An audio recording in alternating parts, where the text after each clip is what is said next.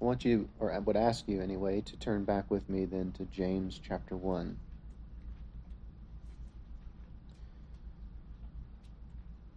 James chapter 1, beginning in verse 19, and our thoughts today will come from verse 19 through 21. We want to speak to you today about why we fail. Why we fail. That might seem to be a an odd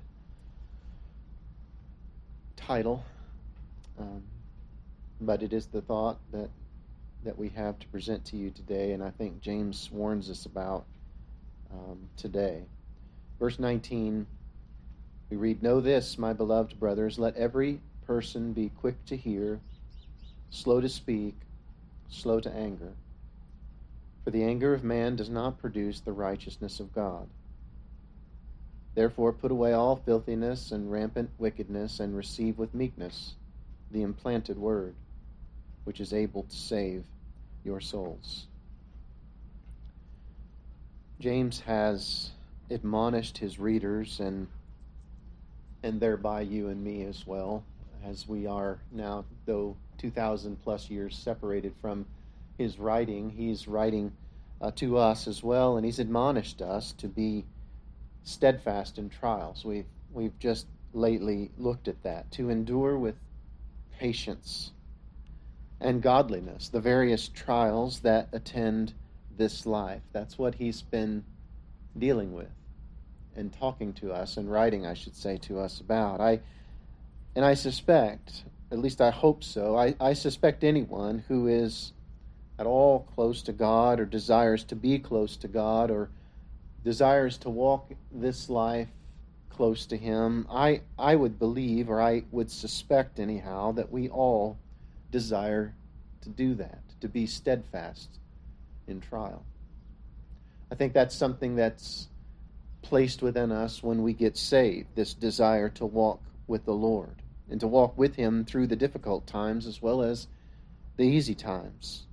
Again, one who remains committed to God um, throughout life as good days come and difficult days come, that we remain steadfast. I think there's a desire in our heart to be that way. If there's not, then I think we've got a lot of work to do, a lot of consideration to undertake. But if it is true, and if it is something we can say that it, as a child of God, that our desire is to be steadfast in the midst of persecution, then we we have to take warning of the things that can prevent us from doing that. But as we walk through this life as followers of Christ, we do desire to be steadfast, to be like the heroes of faith, as they've been called in Hebrews chapter 11. And we think about Noah, we think about Seth, and we think about Enoch, and we think about uh, uh, Joseph and and Joshua and David and, and the many others that are listed there, men and women alike. We want to be like them. There is a, a desire in our heart to be like them. And that word hero, though, in our brings with it in our minds a certain image, I think. Certain image of a type of person that we would like to be. And in 2022 and in the Hollywood age, as you might call it, we can actually get the wrong idea of what a hero of faith looks like. We can get the wrong idea of what it means to be steadfast. We can get this idea or this picture in our, in our minds of the man who walks confidently in the face of terrible resistance, the, the young lady who never gives up on prayer and continually strives to intercede on behalf of her family and her friends in prayer. And we get this idea in our mind or this vision in our heads of, of, of this heroic type of person. And, and while that might have its place, I think that what we find in reality when we face trials is that when we face them and we have trials in our lives as followers of Christ, rarely does it imitate that type of imagery. Rarely does it look like that. It never with the dramatic music in the background and the hero with his sword and shield in hand going to face certain death but giving his life for a, a worthy cause. That's often not how our trials appear to us. They look very different. Our trials, they're ugly things. They're things that we would never record if we had the choice, though God does. They can be very dark things. They're, they're trials that, in many cases, rather than have people watch us confidently face them, we would rather nobody know we're even engaged in them. We'd rather people be unaware of what's going on in the deepest part of our heart. They're trials that we're often ashamed at how we face them. Trials that seem to have the upper hand at times in our life, trials that seem to throw us down and and shake our faith even to its core. And we we lay there beaten and bloody spiritually sometimes and hope that others aren't looking at all when we face trials. And James is going to tell us, in fact, he seems to know, or certainly we can say the Spirit of God knows, and thus he inspired James to write these things in verses 19 through 21 to show us why we fail our trials, why we fail to be steadfast in trial, as we've been encouraged and exhorted to do. And knowing why we can fail can equip us to not fail. It can help us and supply us with the information necessary to, to trust and depend upon God in the way that we ought to, to help us to indeed be steadfast. And so we must face these obstacles that might get in our way from standing the test of faith, from standing steadfast in trial, from continue from stopping our run of the Christian race when we should continue to run.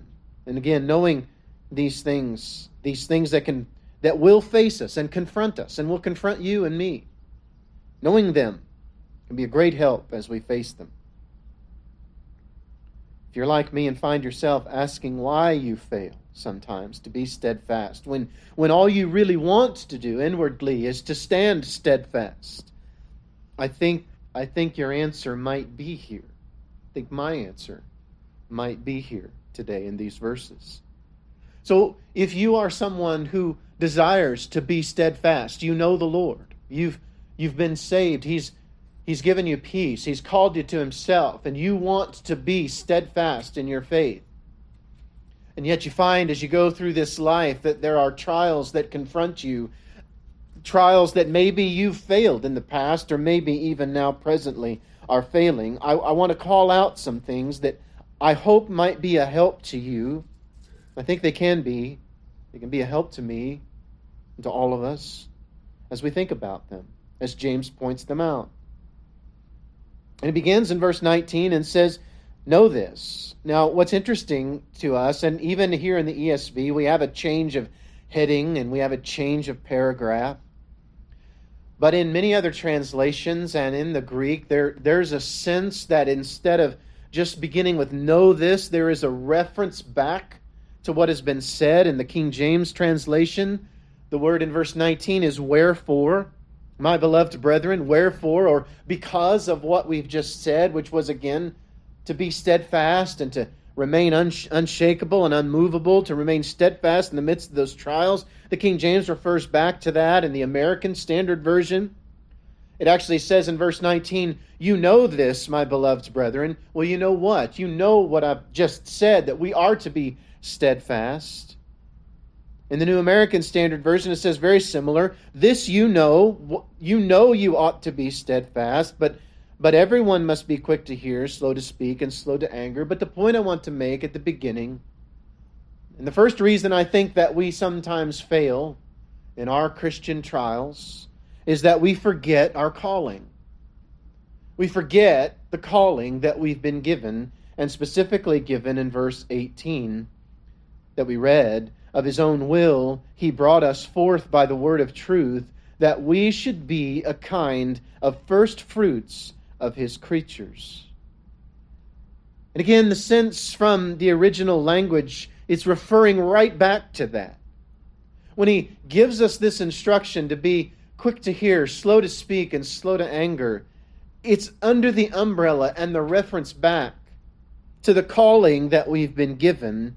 And I think that James' instruction here, given in verses 19 through 21, are grounded in that idea that we have been called to such a glorious calling. This high and holy and unimaginable calling we've received from God to be first fruits of his creatures. We can we can forget that in the midst of our trial when confronted with it. Whatever that the trial might be, and they take all kinds of shapes and sizes, and I think that's why James didn't list them specifically overly much. He just simply said, when you fall into these various trials, when these things come at you, I think one of the reasons that we can fail those times and not be steadfast is a forgetfulness of our calling that we have received. We can get lost in the midst of the struggle that the trial prevents and forget the calling that we've been given. The trials that we have, they're difficult enough when we know the reason for them, when we remember the reason and, and what we've been called to. But when we don't understand, or when we forget that, that reason or that calling, our, our strength often fails much more quickly than otherwise it would. So remember your calling calling from God. To be to Him His people, to be to Him His child, the one that He has called and given life. In the dark moments of struggle and despair, it can serve as something of a spiritual lifeline, I think, to, to go back and to remember and to reread verse 18. That calling that we've been given in those struggles, that we can be reminded that those struggles are there to mature us, to perfect us, as James has talked about, to grow us, and ultimately to bring us closer to God. And the reason sometimes that we fail in trial and do not remain steadfast is because we forget that calling. For whatever reason, we forget it as it was expressed by James. We forget verses like Ephesians chapter 4. I want to read to you verses 11 through 14, Paul writes, He gave the apostles, the prophet, the prophets, the evangelists, the shepherds, the teachers. Why? To equip the saints for the work of ministry, for the building up of the body of Christ, until we all attain to the unity of the faith and of the knowledge of the Son of God, to mature manhood or womanhood, to the measure of the stature of the fullness of Christ, so that we may no longer be children tossed to and fro by the waves and carried about by every wind of doctrine, by human cunning, or by craftiness and deceitful schemes. We, we forget this calling. We can forget it, and if we do, the trials that we face, they're much more likely to, prevent, to hold us back, and we are much more likely to not remain steadfast in the midst of them.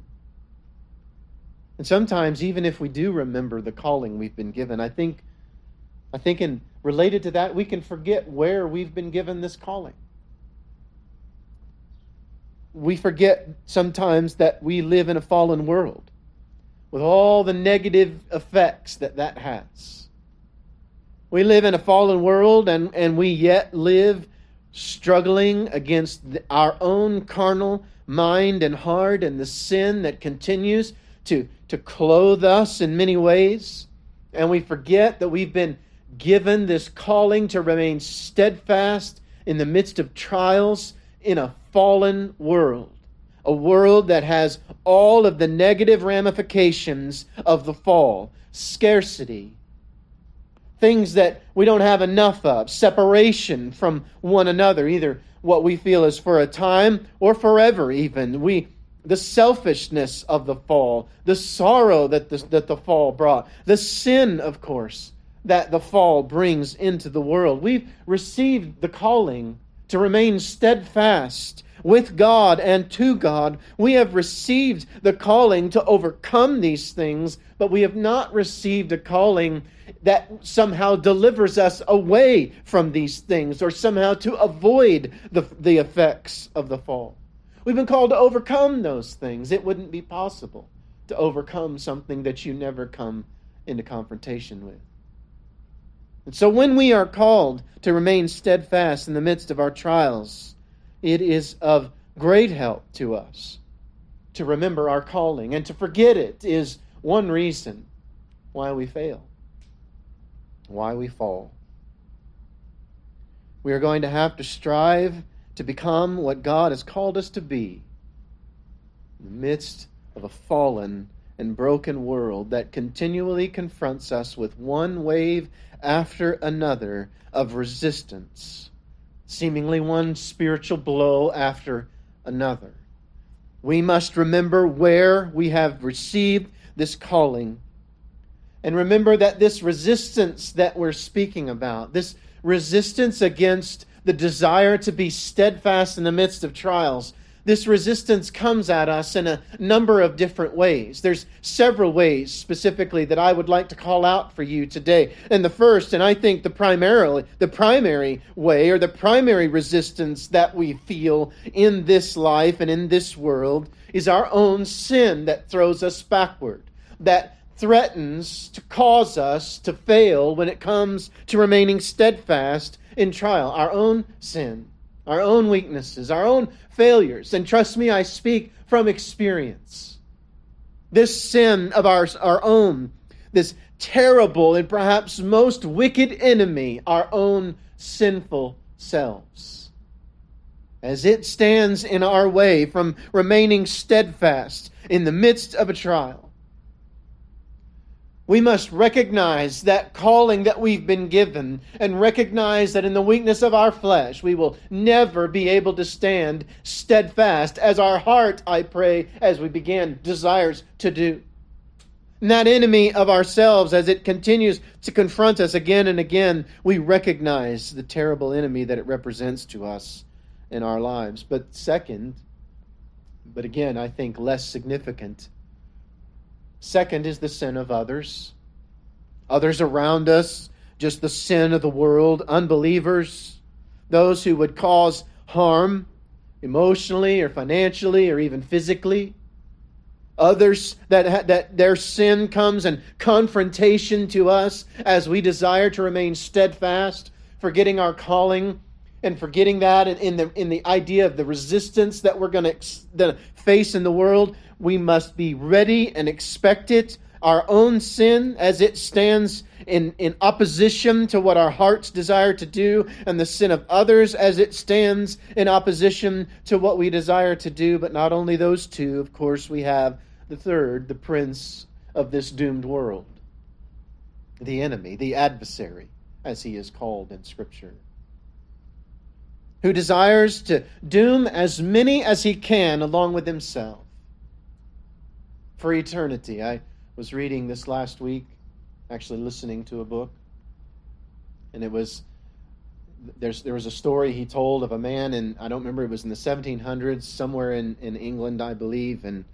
um, a preacher stood up and was preaching one day and said I wish I could just go around and speak and say the word eternity over and over eternity, eternity, eternity, so that people might be awakened to the, to the fact that it is eternity that we will inhabit one day. And one man, young man, uh, listening in the audience, took that to heart and went around, went around all over town and just wrote the word eternity, and, and just everywhere you would walk along the streets. Evidently, from this story, you would read the word eternity, and it was everywhere in the village.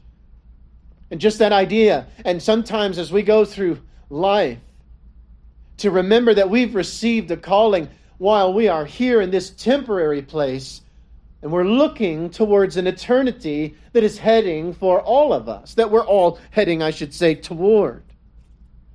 And this enemy of ours this third resistance that we will face as we desire to stand steadfast in the midst of our trials, he will try to erase from our minds the reality of eternity. He will try to lock us up only and continually in this life, in this world, in this world's riches, in earthly things rather than heavenly things, in order to doom you eternally and to doom this all, as many as he can. And sometimes I think as we face our trials, I don't don't know about you, I know for myself. I think I listed those in the order that I struggle with them most is my own first, then perhaps others, and I don't know that I merit this adversary's attention all that much because the first two seem to handle me so well. But there have been times in my life when I've been facing all three, it seems. My own my own sin, the sin of others, and even somehow it seems the adversary has desi- desired or designed to give me some attention. And in the midst of that trial, whatever that it or they might be, forgetting the calling that we've received from God and where we've received it can be a significant cause of failure. So I exhort you, I ask you to remember your calling as as your spiritual battles rage, they're hottest, when when strength to face them seems to be slipping from your heart, when, when you remember your calling, it can revive you. When I forget this calling, when you or I forget it, we the sword of the Spirit, which is God's word, it, it grows heavy in our hands and we, we will set it down. We'll stop reading it. We'll, we'll stop hiding it in our heart. When I forget my calling, I'll set this book aside and, and it will not equip me for the very battles in which I'm engaged. When I forget this calling, I, I allow my shield of faith to be lowered, exposing myself to, to a larger target for the enemy's fiery darts. When I forget this calling that I've received, every piece of the spiritual armor that we read about in Ephesians chapter 6, every one of them becomes less effective, and I, I find myself fighting a battle without the necessary equipment to face it. I am unarmed and unarmored. I show up on the battlefield in that condition, and when this happens, it's no wonder why I suffer a terrible and perhaps even humiliating defeat, and I fall to the trial. I've forgotten the call. I've forgotten where I am.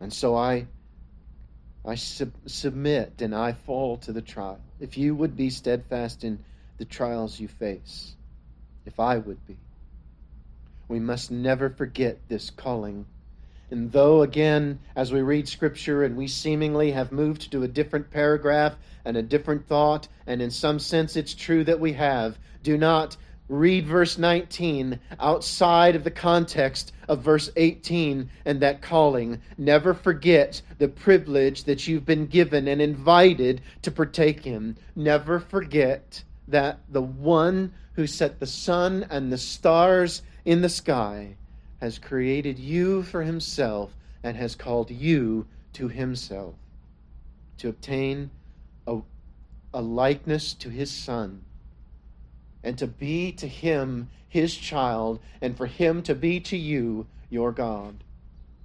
Don't forget that calling. If you do, it's certainly perhaps at the top of the list of why why we fail in our trials.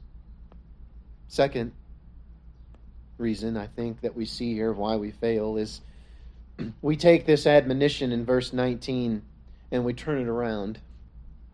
We are told to be quick to hear, slow to speak, and slow to anger. But I, I think number, the second reason then that we often fail in our trials is we're, we're slow to hear, we're quick to speak, and we're quick to anger. If we're all honest with ourselves, we, we reverse this instruction from James far too often. I know I do. Rather than, than doing what he says, which is this quick to hear, it's, that idea is it's hurrying to hear, it's hurrying up and listening. one of the, the second reason that we fail is we, we turn this, this admonition all around. Why is it important that we are first quick to hear? I, I think you know many of the answers. I just want to share a few thoughts with you today. One of, one of the greatest dangers I think that we face as Christians, as followers of Christ, is, is a forgetfulness that we are to be people who hear more quickly than we speak. hear more quickly than we speak. Not too long ago, we were wrestling with a similar verse in Ecclesiastes of this idea of being of our words being few. But but we need we need to grasp a hold of this admonition from James because if we're quick to speak and slow to hear, it's going to be at the top of the list of reasons that we fail in our desire to be steadfast in trial. And the reason that we need to be quick to hear for one, is we don't know nearly as much as we think we do. We just rarely do. We rarely know as much as we think we know. We need to be quick to hear because our misguided and incomplete understanding it leads us in all kinds of dangerous ways and dangerous places, especially as we're facing a trial. This idea that we know more than we ought to know, and we don't need to be educated anymore or learn or hear from God. To think that we know all about even the trial that we're facing when we don't know what we think we know, it can lead us to a bitterness against God and against others when we think we know things we don't. When we begin to try to connect the dots about our trials. And when we begin to try to think through them and, and, uh, and think that we know already all that we need to know, I want you to consider with me just a moment how many times, how many times in your life and in mine have you been upset or angry or disappointed or discouraged about someone or something and it it turned out you simply didn't know everything you needed to know. It's happened so many times in my life. Become angry. I become uh, uh, discouraged or disheartened. When I look around and I think I know what I don't have the first idea of, what I don't have the first inkling of what God knows. You only knew part of the story, but it, it was enough and it got you angry or it got you upset. And upon learning ultimately the rest of the story, you discovered that your discouragement and your anger and your disappointment, it was all unmerited and it was, it was unnecessary. And when that, but in that bitterness that began to take a hold or that anger began to weave its way into your hearts, and most dangerously weave its way into your heart as a bitterness toward God because you think you know what you don't know, which is why you need to hear quickly and speak slowly. Sadly, we we just often so often do the opposite which usually by the way only tends toward more bitterness and discouragement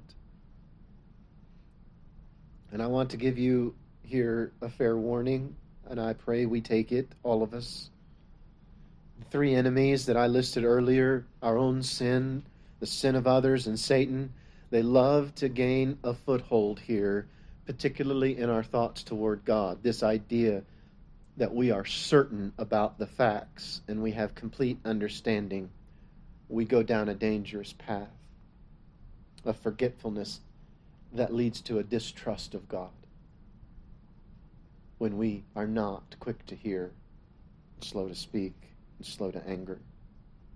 That forgetfulness and distrust, it won't remain long silent in your heart. It will work its way to your mouth and to your tongue, and it will begin to shape the very direction of your life if you fail to heed the warning that James gives us here to be quick to hear and slow to speak and slow to anger. If you turn that around, the enemy and your own sin and the sin of others is going to is going to defeat you again and again and again in the trials that you face. Rather than being steadfast in them, you will fail them.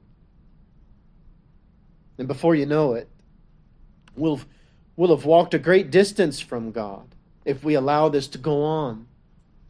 Church attendance, it, it begins to get reduced or dropped altogether. Our, our thoughts, they center on earthly things more than heavenly things. And as a result, our forgetfulness and distrust of God only grows. Our, our desire to speak first and listen second only grows. Our, our, our uh, stubbornness to hear anything only grows.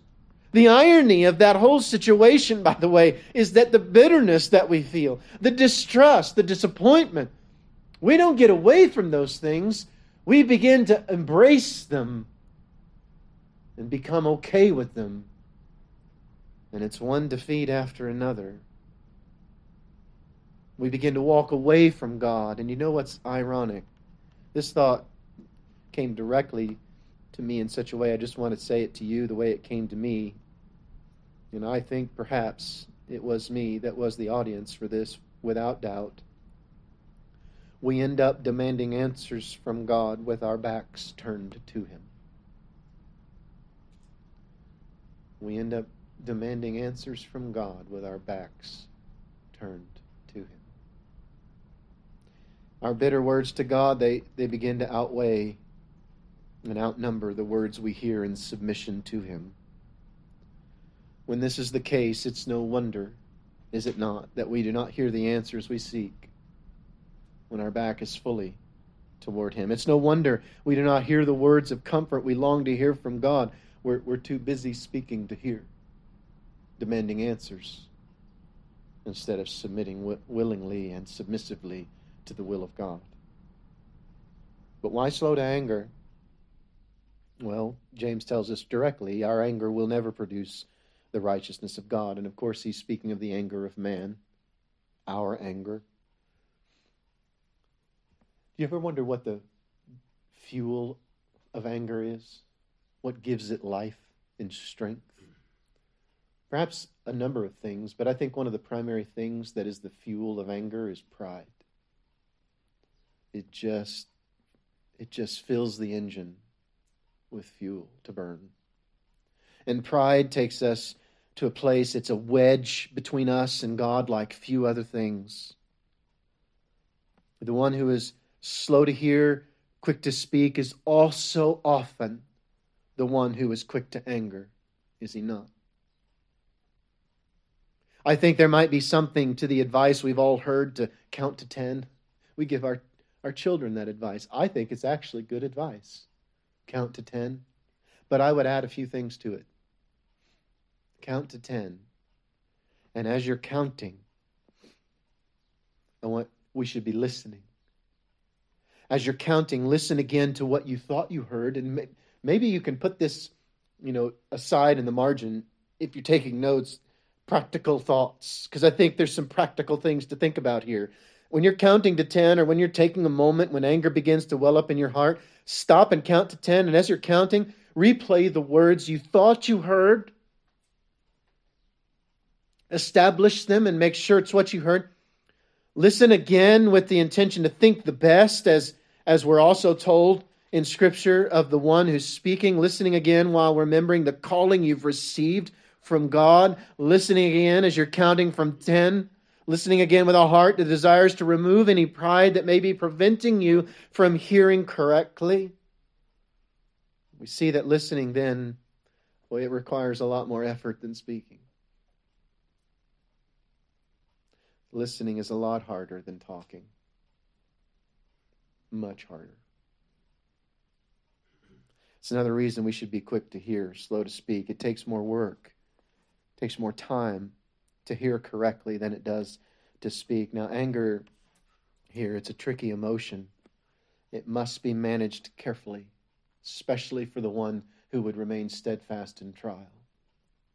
Anger represents a spark that could ignite kindling of feelings or emotions or sins or desires. It can just set it ablaze in an instant. that anger can. It must be managed carefully, especially for a child of God.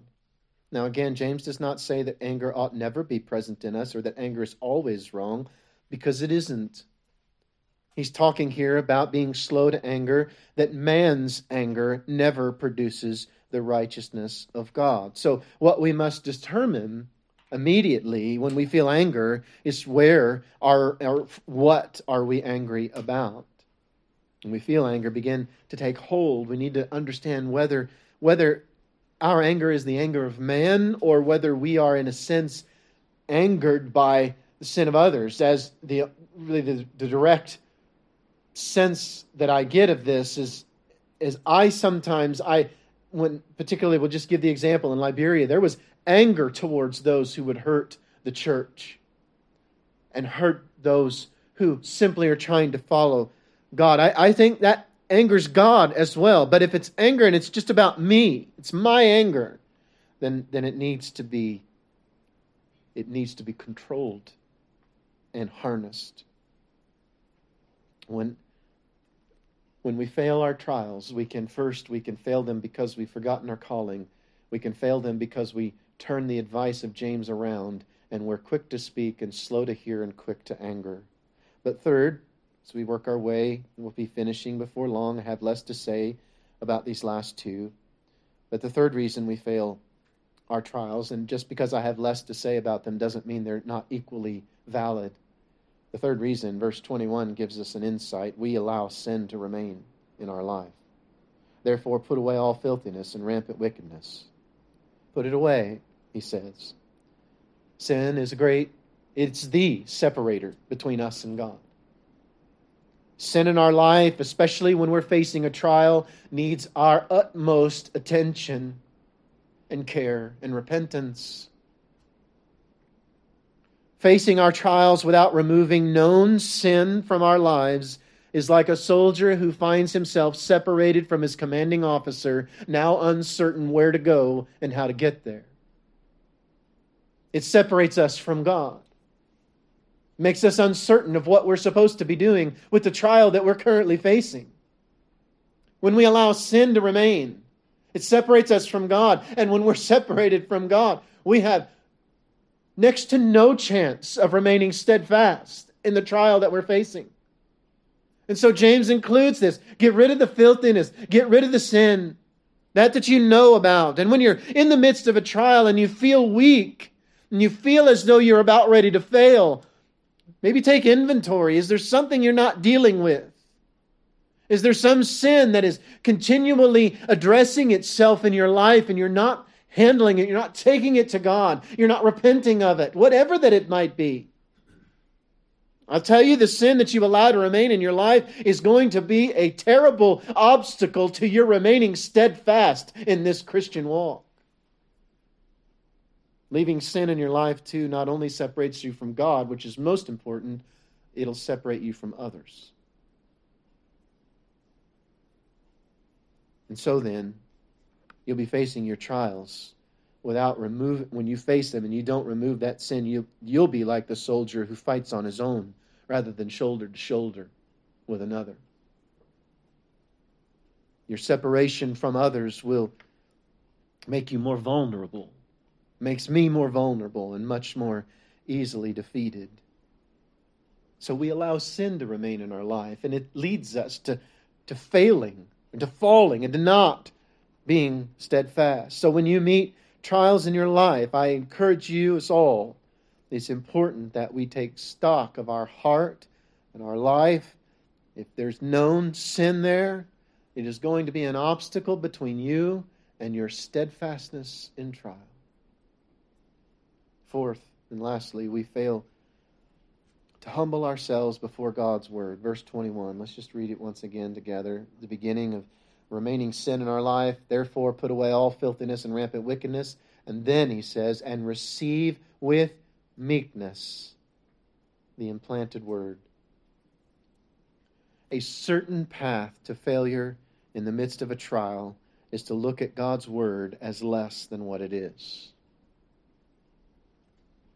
a certain path to failure in the desire to be steadfast is to look at the Word of God for less than what it is. We go looking for answers in our trial, which is natural and is fine and is right in its place, but we often already have the answer in Scripture. Or it can work its way out in a different way altogether. We go looking for an answer that we already want to be the answer. And we then look at Scripture and we go looking in Scripture for the answer we've already made up in our mind is the answer. And we don't submit in humility to the Word of God. We face a particular trial about which God's Word speaks clearly, perhaps. But rather than humbly submitting to what God has said in His Word, we refuse to listen. We refuse to submit. We refuse to do what James says to do to receive with meekness the implanted word. And I want to speak for just a moment about that idea the implanted word, the word of God, who ultimately is Christ. And, and, and by the way, and I, I hesitate to do this because I might lose my whole track of thought, and that's fine if I do. Christ is such an example to us in all of these things. His steadfastness in the midst of trial, always faced with a, a, a, desire to please his Father first, to submit humbly to God's will, to his Father's will. But when we read this word that we say that we believe is inspired by God and is His word, when we come across an answer to our trial that maybe we don't want to be the answer we're looking for, we don't submit to it, we don't humbly acknowledge it, we don't bow upon our knees and say to God, Thus it is, as you have said, it will be, and we submit to His will. And when we don't do that, we will fall. We will not remain steadfast in trial. It will be the reason we fall. You know, it's often not. How many times have you thought or you've heard others say, well, the Bible just doesn't speak to my trial. It just doesn't doesn't have answers that I that I that I need. How many times have you heard people say that? You know what? I, I think sometimes, without trying to be too harsh, I think it's not that the answers aren't there. The answers we want are not there. The answers we would prefer might not be there. Well, but the answers are there. If you'll just look and submit humbly to them. The thing about looking in the Bible for the answers we want rather than the answers that it has is that you can search and search and search your whole life and never find them. From Genesis to Revelation, if you're looking for the answer that you want rather than the answer that God gives, you'll be looking and looking and looking and will fail in the time of trial. So I want to encourage you if you have searched the scriptures for an answer for many years, maybe, and you haven't found it. And again, it may from an honest heart. I, I don't want to be overly harsh here, but if you've been looking for an answer for many, many years and you've been searching God's word diligently, I want to encourage you to continue to do that. But I would suggest to you just two things to think about. Are you looking for an answer you want? Or are you looking for the answer that God has first? Secondly, maybe you're just asking the wrong question. Maybe we need to go back to being quick to hear and slow to speak. We don't know what we think we know. So let's submit to God in humbleness and obedience and faith. And when you face trials, read God's word with a humble heart and mind. Do not assume you know what you don't know already, and instead recognize and acknowledge that you don't and submit to God so that you don't fall to this last reason that we might fail and might fall in our trials. An inability or an unwillingness, I should say, to submit to the Word of God. These are sobering things to consider, and all of us need to do so, but I thank the Lord that He sent the Spirit of God to inspire James to write these things for us to consider, that it might be real and it might help us as we face our own trials. But as you face yours, maybe these four things will, will be a warning sign or maybe an awareness of perhaps why you're seemingly getting the worst end of the deal with the trial that you're currently facing. And I pray that God would help you if that's the case and help me and each one. Uh, let's have a song if we could.